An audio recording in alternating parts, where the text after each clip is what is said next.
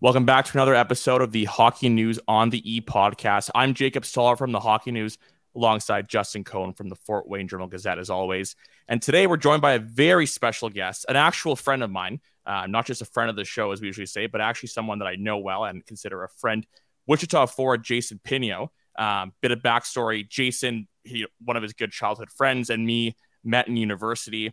So before Jason went off to play NCAA hockey, he kind of got, you know, his his pre-university experience at Ryerson University, hanging out with us, and uh, got to know him quite a bit. Anyways, so he, let, let, let, me tell you about Jason a bit. So after finishing his senior season at Niagara University this past uh, March, where he recorded 22 points in 40 NCAA games, Pineo signed with the Wichita Thunder on March 17th. Since joining the Thunder, Pineo has tallied five points in 11 games.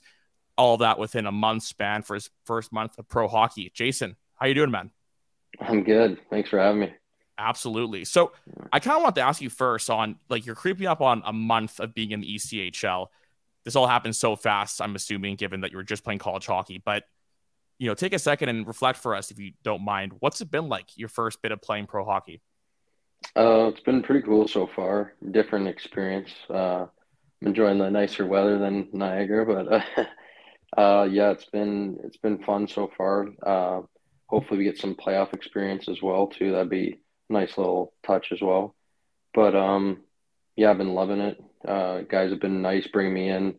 Coaches are awesome. Uh, but yeah, just completely different change uh, from uh, college hockey. You know, we got more games. You got three and fours or three and threes, as opposed to just two games on the weekend. So it's a, a lot less practicing, a little more like skate day of the game, and then play at night as well. Can you take us through the process of leaving NCAA hockey to play pro hockey? Like, was that on your radar throughout the year, or did it come about, you know, after? Because you ended playing NCAA hockey, and then ten days later you were in ECHL game. Like, how does that come about? Yeah, so I was thinking about doing my fifth year because um, of the whole COVID year. We got an extra year of eligibility, so my plan the whole year was to pretty much do that, and then as the season was kind of tying down, my uh, agent was like, "Oh, we got a good opportunity here in uh, Wichita. They're like, there's a center position. Uh, I think it'll be a good fit." And yeah, I was kind of just started leaning towards that. You know, I was like, my original plan was coming into school before we even knew COVID was going to be a thing was to play four years and then hopefully go pro after that. So it was like, kind of made sense just to stick with my original plan. And yeah. You uh, you touched on one of the the big ones already that you you know you already got to jump in and play three and three nights. Um, you know what mm-hmm. are some of the the other big adjustments for a player like yourself? You know, going from college to jumping to to the ECHL right away. What are things you've noticed or or things that you had to struggle to adjust to? Uh, yeah, I think college is a great way to like adjust to pro. I think it's pretty similar. I think the players just here I've noticed are a lot smarter and uh, you know like crisper passes. You know, you're not getting stuff in the feet as much, but uh, yeah, I think speed's pretty similar. Uh, if not just a little a tad faster, you know, plays are being made faster. But I think that skating wise, everyone is uh, relatively the same as college. Don't mean to uh, interrupt you, Justin, but when you say pins that the guys are smarter there, academically or hockey wise? no, hockey wise. Oh, okay, just making uh, sure. Yeah, well, we got some college guys. We got other guys on the team right now too are just they they're in school still as well, so we're still taking classes in our free time and stuff. But uh, yeah, I think just mean like hockey IQ is a lot smarter. You know, like guys aren't holding on to the puck as long. It's just quick passes, you know, that kind of stuff.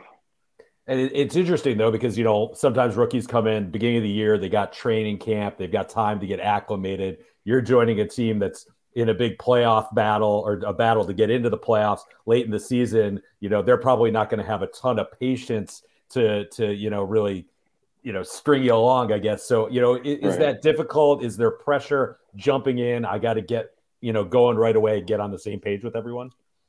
Yeah, I think there's a little bit of pressure, but then at the same time, like you know, you're excited to be here, so then that kind of balances it out. And then I think uh, college just prepared me for that. Like, there's only like not as many games as pro, so you know there's not a lot of gap for teams to get way ahead in the standings. Like our conference this year was pretty close, so anywhere from second to like eighth in our conference every weekend, guys were flipping around. So that's kind of what uh, our division here is doing as well. So I think I'm I'm pretty used to it. You touched on a, little bit of this, but can you, can you give us a little just kind of specifics as to when you're in college, you're thinking, okay, I'm going to go play pro. Like, how does that work? Do you do you have an agent? Do teams contact you directly? Don't trip uh, him up with eligibility rules, Justin. He, he, might go back for the fifth year. Actually, he can't, but no.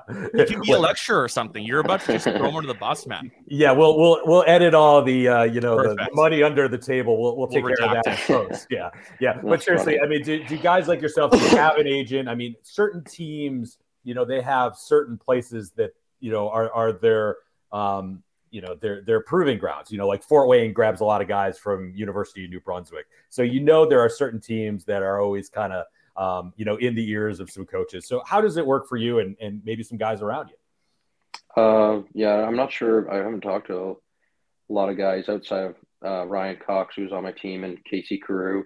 But uh, yeah, we just got calls after the season was done from my agent being like, you know, teams are reaching out. Uh, a couple uh, coaches contact me like directly, and I just said, hey, like, you know, contact my uh, agent Dave, and he'll kind of run it back to me and go through like all the logistics and stuff. Because I'm obviously like, just finished college, I'm so new to this. Like, I just ended up uh, getting with Dave like a couple weeks before that, so it was uh, it was all new to me. You know, you mentioned how you and a couple guys on the team are finishing up school remotely obviously it, it's pretty common when you see guys that are finishing their semester finish during the year kind of from abroad. How does that work? Like how do they kind of set that up for you guys?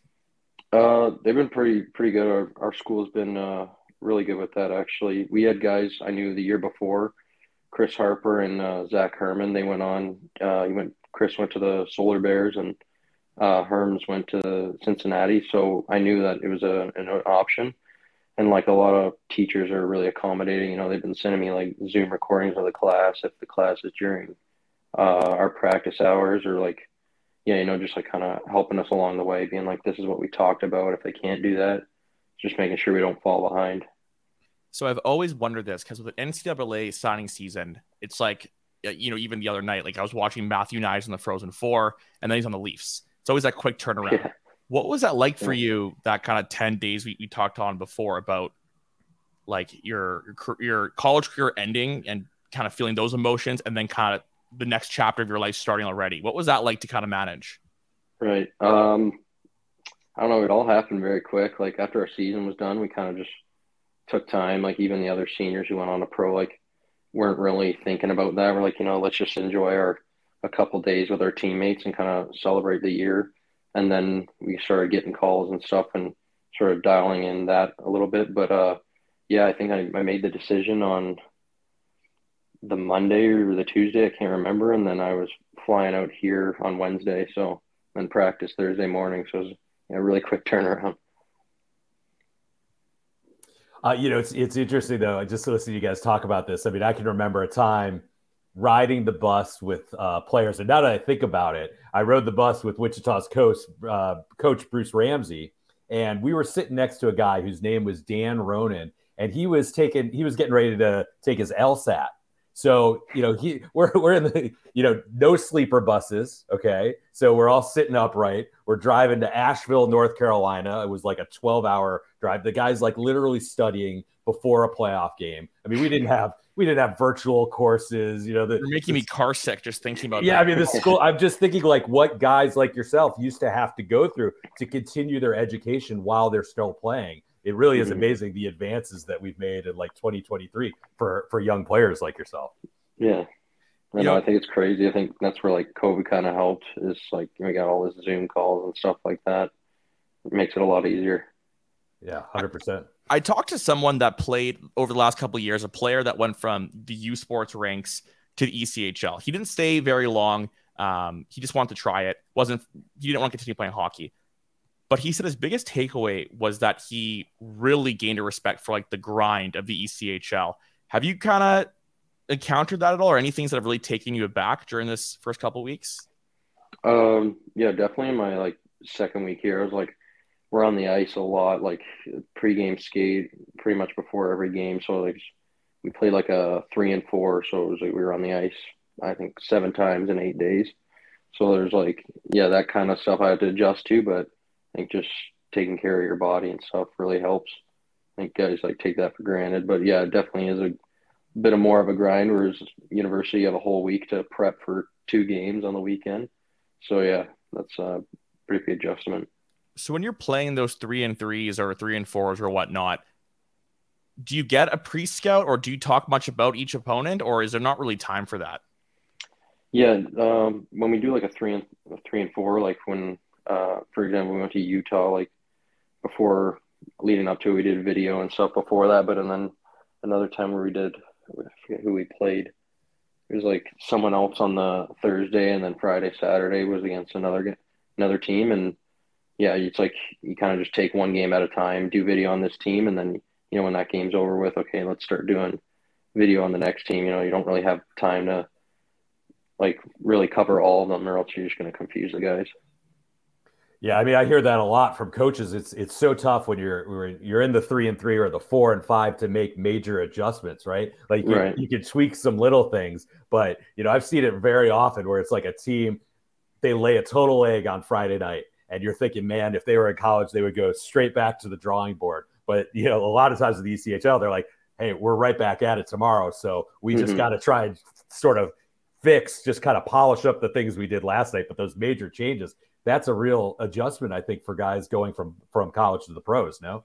Yeah, yeah, for sure. Like college, you you do a series every weekend, right? This was it was weird. We played like Tulsa, and then the next day we're playing a different team. Or just like, all right, this completely different game, like completely different play styles. Got to just adjust. What have you made of the bus ride so far? Are you like, are you have you kind of developed your hobby or habit on it, or are you still kind of getting used to it?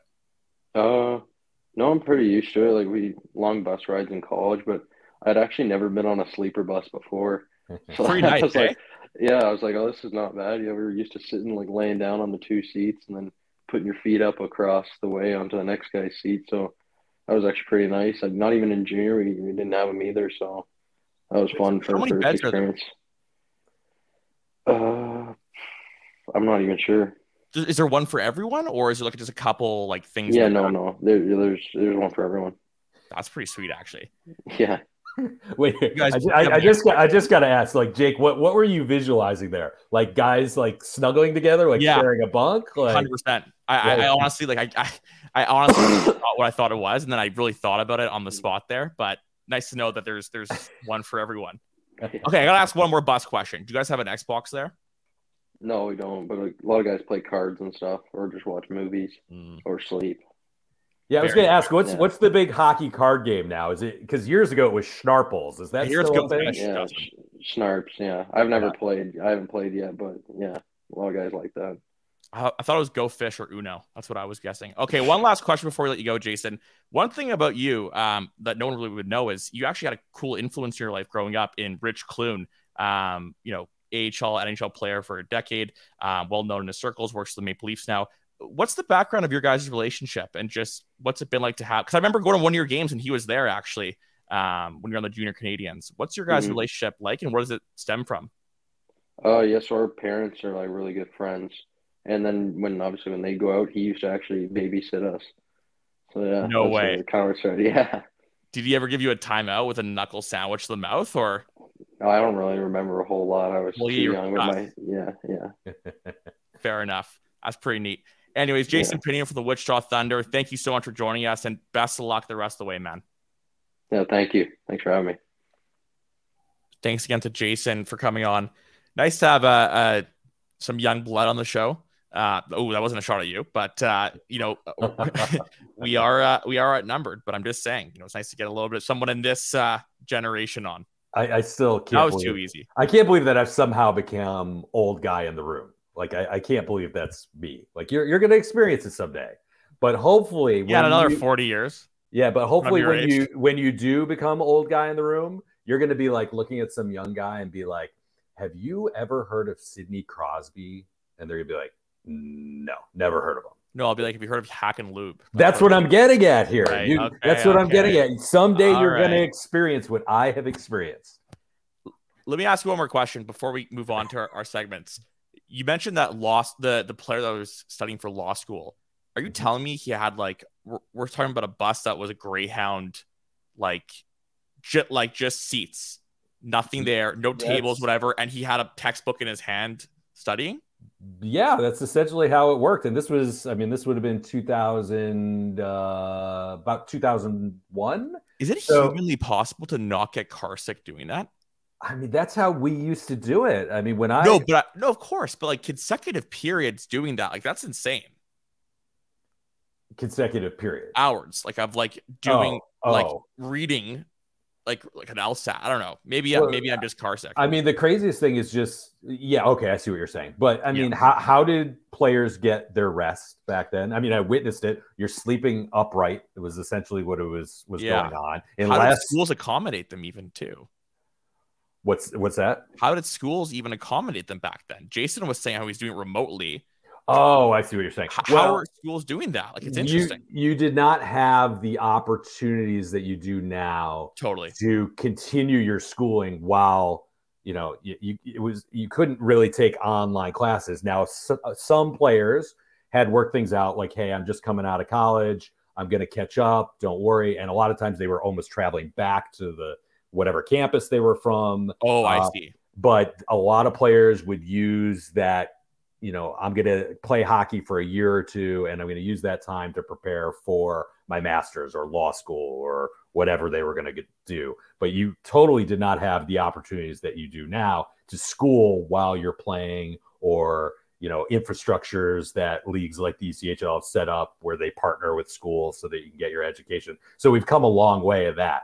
But I feel like people your age can't even imagine it. Like, you know, not just the studying, but how did they travel? How did they have interests outside of hockey because we just weren't able to handle it like we, So- we do now? Let me ask you this: Do you think that schools and just the change of time with technology and whatnot has led to a higher volume of these signings out of school in terms of like the sheer volume of signings you see in It's the a- middle of the semester? Is that why? That's a great question. I, I think that has to be the case. For sure. I mean, because you used it, it was a tough decision. Um, you know, in the late '90s, let's just say. I mean, you you couldn't do both. Like, you had to decide: like Am I gonna dropping out of halt? Yeah, am I gonna halt my education or Right. end my education to pursue this? Uh, but now you can do both. I mean, hey, I, I teach college classes. They're all athletes. These people are often, you know, like this week, I've got uh, athletes at national championships for uh, uh, volleyball, and I've got you know guys out at wrestling meets, but they don't miss anything, right? You know, and this is what you grew up with, so they Right. they can be in contact with me. They can log on as I'm streaming the class for those who can't be physically in attendance. Um, but the flip side of this, you know, and this is going to be old guy who walked uphill both ways to school, is I do feel like we had to work that much harder just sure. to keep, you know, just you know, just to make sure you're on the same page with everything. And I think Totally. that's the case with athletes too, to some extent. So it, it's interesting. You're onto something there, though. I think we it has enabled players to continue skating and learning at the same time, and we weren't able to do that 15 years ago.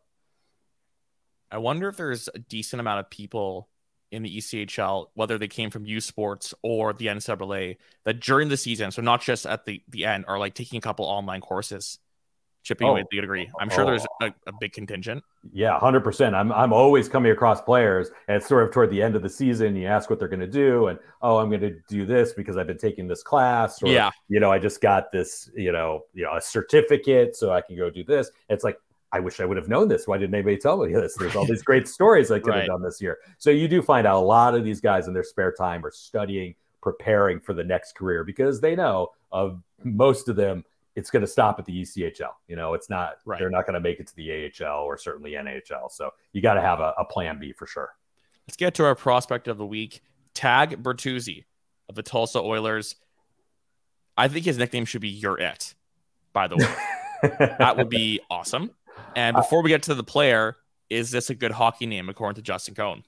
Uh, I think that's a pretty good one. I don't think I would put it as a great one. Uh, I mean, as a Red Wing fan in me, certainly I know the name Bertuzzi, so it speaks to me that way. But you tell me tag, I'm not so sure I put it up there with the Right. Bear Hugheses of the world, the Easton Brodzinskis of the world. But that's just me. Oh my gosh. Uh, Tag Bertuzzi, the 22 year old coming out of rated of the OHL in his rookie year. He's got 52 points in 61 games, which he split between Norfolk and Tulsa. It since joining Tulsa, he has 33 points in 33 games. He signed to an ECHL deal, but he had one game with Charlotte in the AHL on a loan. And you seem to think that he could be on the like some more AHL time could be on the horizon for him. Yeah. So for people who have listened to the show, you've probably caught on that usually when we talk about our prospects of the week, they're guys on NHL uh, contracts or maybe American Hockey League contracts. Right. He does not necessarily fit the bill, but I liked him because to answer your question, yes, I absolutely know he's on the radar of AHL teams. I'll be shocked if he's, uh, you know, not starting off in an AHL camp next year. But also, we know he has a familiar last name that fans in the NHL will be uh, cognizant of. So he is um, the son of longtime NHLer Todd Bertuzzi, played for the Red Wings, Canucks, etc. And he is the cousin of Tyler Bertuzzi, currently plays with the Boston Bruins. So we know he's got a really good family lineage there. As you mentioned, it's his first professional season. He was a monster player last year in the Ontario Hockey League with the Flint Firebirds. He had 21 goals, 45 points in 63 regular season games, and was just as good in the playoffs when he had five goals and nine points in 19 playoff games as the Firebirds reached the OHL finals. Um, not a huge player, six foot one, not real stocky. He's 199 pounds. So I'm not going to say that he plays in the vein of his father, who was obviously very physical, um, sometimes infamously physical. Uh, also, uh, Tyler Bertuzzi, of course, plays a physical brand of hockey too. That's not necessarily what Tag does well, but as you uh, mentioned here, he has had a wild first professional season in hockey. Um, I don't know if you, you want me to to go into that yet. To exactly what's going well, no, on. so we'll get to that, but I'm curious. You mentioned you think that there's AHL interest when those types of players are kind of blossoming. You can tell they're ready for the next step. Do they ever leave at this point and go to the playoffs as steps, or is that usually more of an off-season thing? Well, I think at this point, uh, you're looking more at the off-season because and, he's on the ECHL deal. Now that I think about it, right? He's yeah. not a yeah. Okay. Yeah, I mean, if if somebody would have called him up, let's say two weeks ago, it, right. it, wouldn't have been totally shocking. But you know, he is a rookie. Um, you know, he he probably would have had a time with an AHL team that was going to look at him unless they were really you know had a, a big gaping hole here. But you know, what I see is. Uh, AHL teams definitely identify exciting rookies in the ECHL that maybe fell through the cracks or they just decided we're not ready, but let's see what he does in that league. And I think what Tag Bertuzzi has done as rookie in the ECHL with two different teams, two different teams that are not very good, has been enough that somebody's going to be like, look, he's proved it. He's amongst one of the best uh, young he's players in young. that league, yeah. and and look at the the you know the lineage as well. So I mentioned how he has you know point per game through 33 games. Tulsa is 10 21 and 2 in that span. They started 12, 17, and 7. It's kind of a, you know, a crap. Like there's not really much. It's kind of a dumpster fire there at, at, throughout the year. But how how has has his stint with Tulsa especially impressed you? Yeah, well, I see. I think that's a little a smidge overly harsh on Tulsa, just because they, they are playing in a in a competitive division. Like Norfolk has been bad, you know, start to finish. Um, but we we've seen some improvement from Tulsa. I'm not going to say that when they got Tag Bertuzzi, it somehow salvaged their season, but that's not the case. But he has impacted them. The biggest thing has been on the power play. They were dead last in the league on the power play before they acquired him. He comes out has a hat trick in his first game with Tulsa. All three of those goals, by the way, were on the power play. So in the uh, two and a half months since he's been there, um, they have moved up five uh, ranking points in the power play. So still not a great team on the power play, but he was, as has been explained to me, he was kind of the missing piece for them there, and that's where we've seen a big part of his impact. Um, but you know, let's give a little bit of background as to how he got there. So he starts in Norfolk. He uh, did have a, a, a, cup of coffee in AHL camp with the Charlotte Checkers. As you mentioned, they would later call him up for a game during the regular season.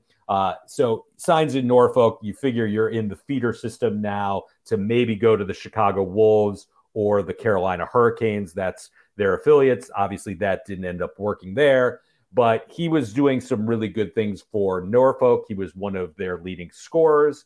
Norfolk hosted the ECHL All Star Classic. He had a couple assists in that game in which Norfolk played the uh, the ECHL All Stars, uh, and then by ECHL, so yeah, by ECHL standards, a pretty significant trade happens.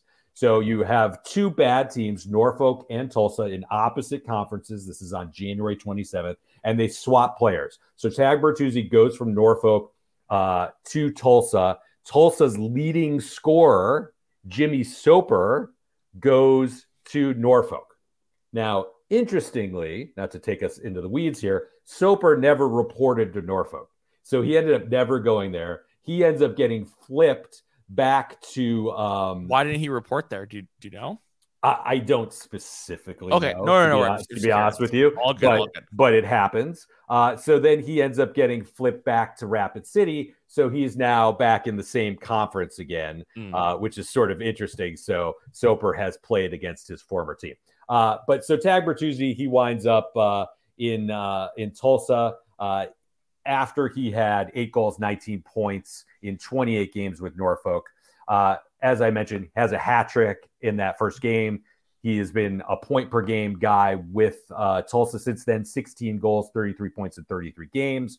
His plus minus rating isn't great, but it's the whole team's plus minus rating isn't, isn't good. He's a minus 10. As I said, he's proved his chops on the special teams. He's got 10 power play goals. Uh, he is an energetic player. He's got uh, four first goals, which I think is a nice stat to have. He's had a couple finishers, a couple empty netters. He does have a game winning goal, too. Uh, so, as you mentioned, Tulsa 10, 21, and 2, but I think he has made a big impact with them. And let's just a couple other stats. He is 11th among all ECHL rookies with 52 points this season.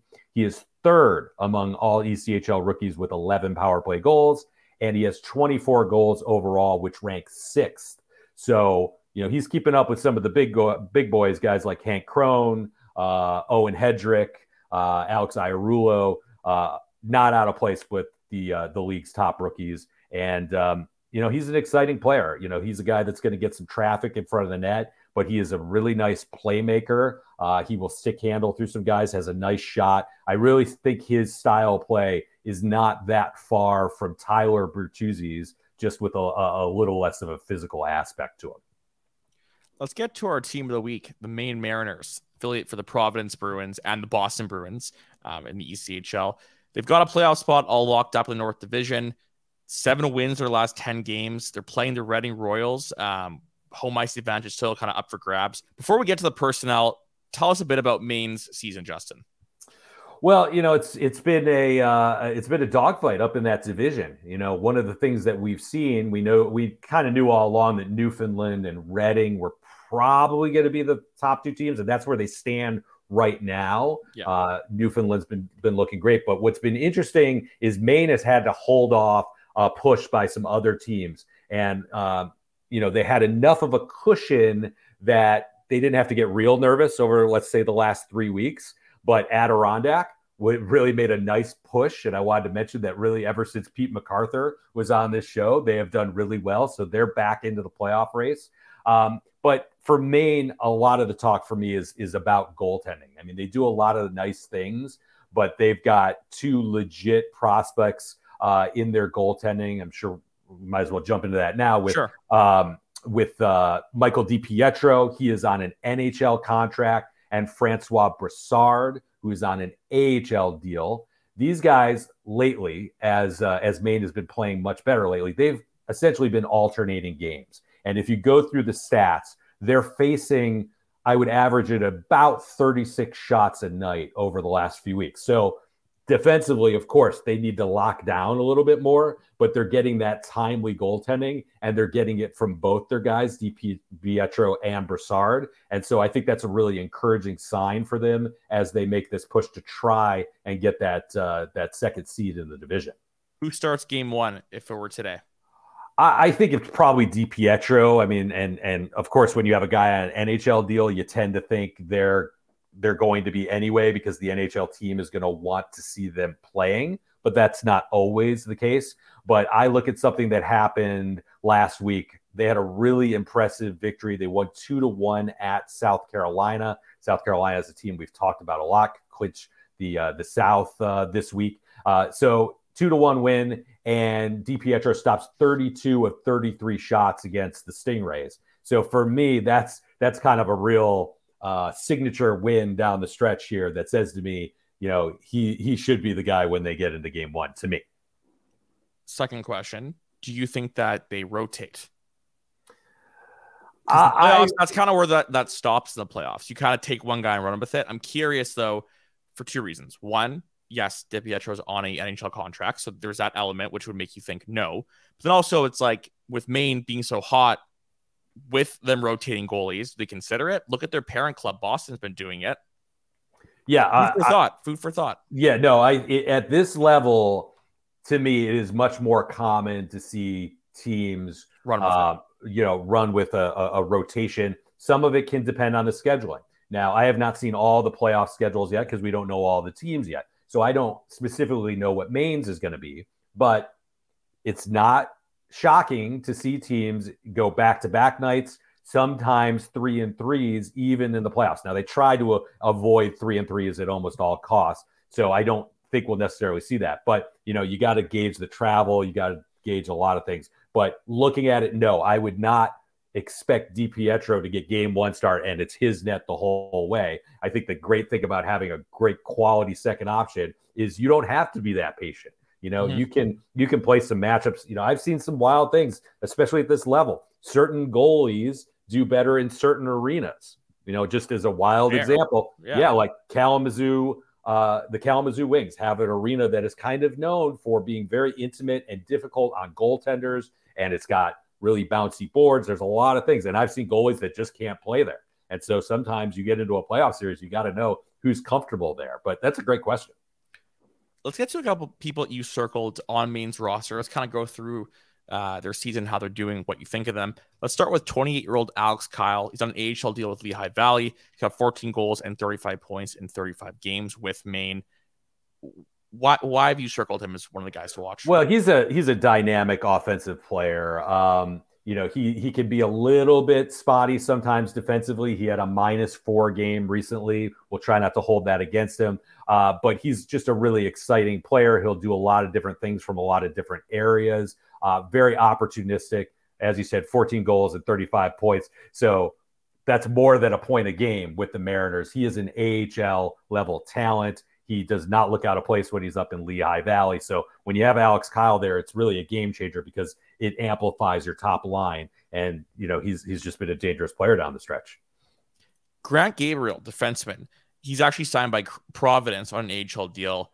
Standing out lately, one goal, four points, and a plus three rating last seven games. What do you like about him? Yeah, I mean, Maine has had some really quality defensemen this year and guys on higher level contracts, but he's the one that kind of stands out to me lately. Um, he's not going to be a overwhelming scorer, but he's been doing really nicely lately. One goal, four points, and a plus three rating in the last seven games.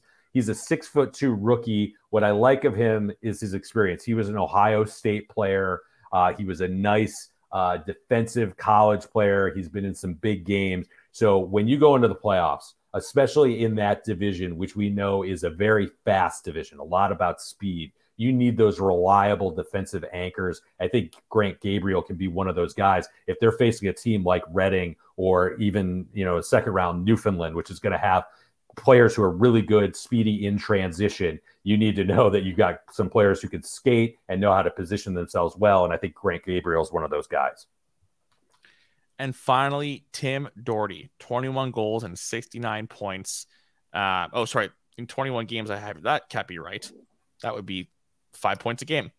Uh, yeah, that is not right. Let's, that is not right. Let's, let's let's do a handy dandy Google search. Tim Doherty has 21 goals and 69 points in 66 games. Okay, that would sorry, make a lot more sense. Sorry for the typo on my notes there. All good, man. I'd be lost without you. So one mistake by you is countered by 100 by me. So we're all good. So Tim Doherty is not recording five points per game, but just about hovering around the point per game mark. A player that you like a lot has the power play, right? Yeah, he's very good on the power play. Where does he uh, play? Uh, where like where in the ozone? Is he on the bumper? Is he a distributor? Uh, I think I usually see him up at the circles, uh, if I'm remembering correctly. But I could be a little bit off on that. Uh, but I believe he's usually a shooter up at the circles.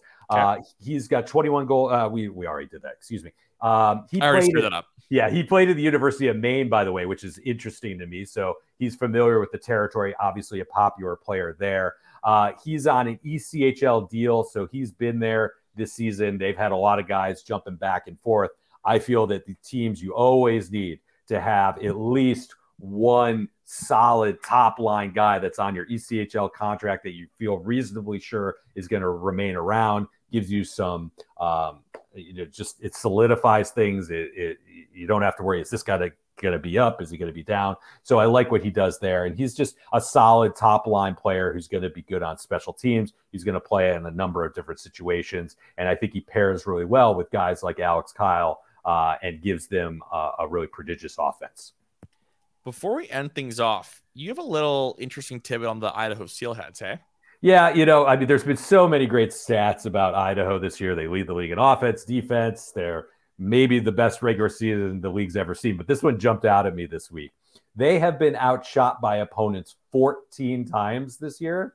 They won all 14 of those games. Wow. So we're always raving about their defense, but even if you somehow pepper their their net That's with some shots, they still beat you. It's just it's incredible. See, I'm interested. That's interesting because 14 times I know that there's a lot of data that suggests like shots on goal isn't necessarily the best determination, but like 14 times be outshot to win every time is pretty crazy. No, like yeah, I mean, look, I'm, I'm, I'm looking at the standings right now, just as we record this. Idaho's 56, 10, and three, and they've got a 40 point lead over second place Allen. And by the way, I wanted to mention this.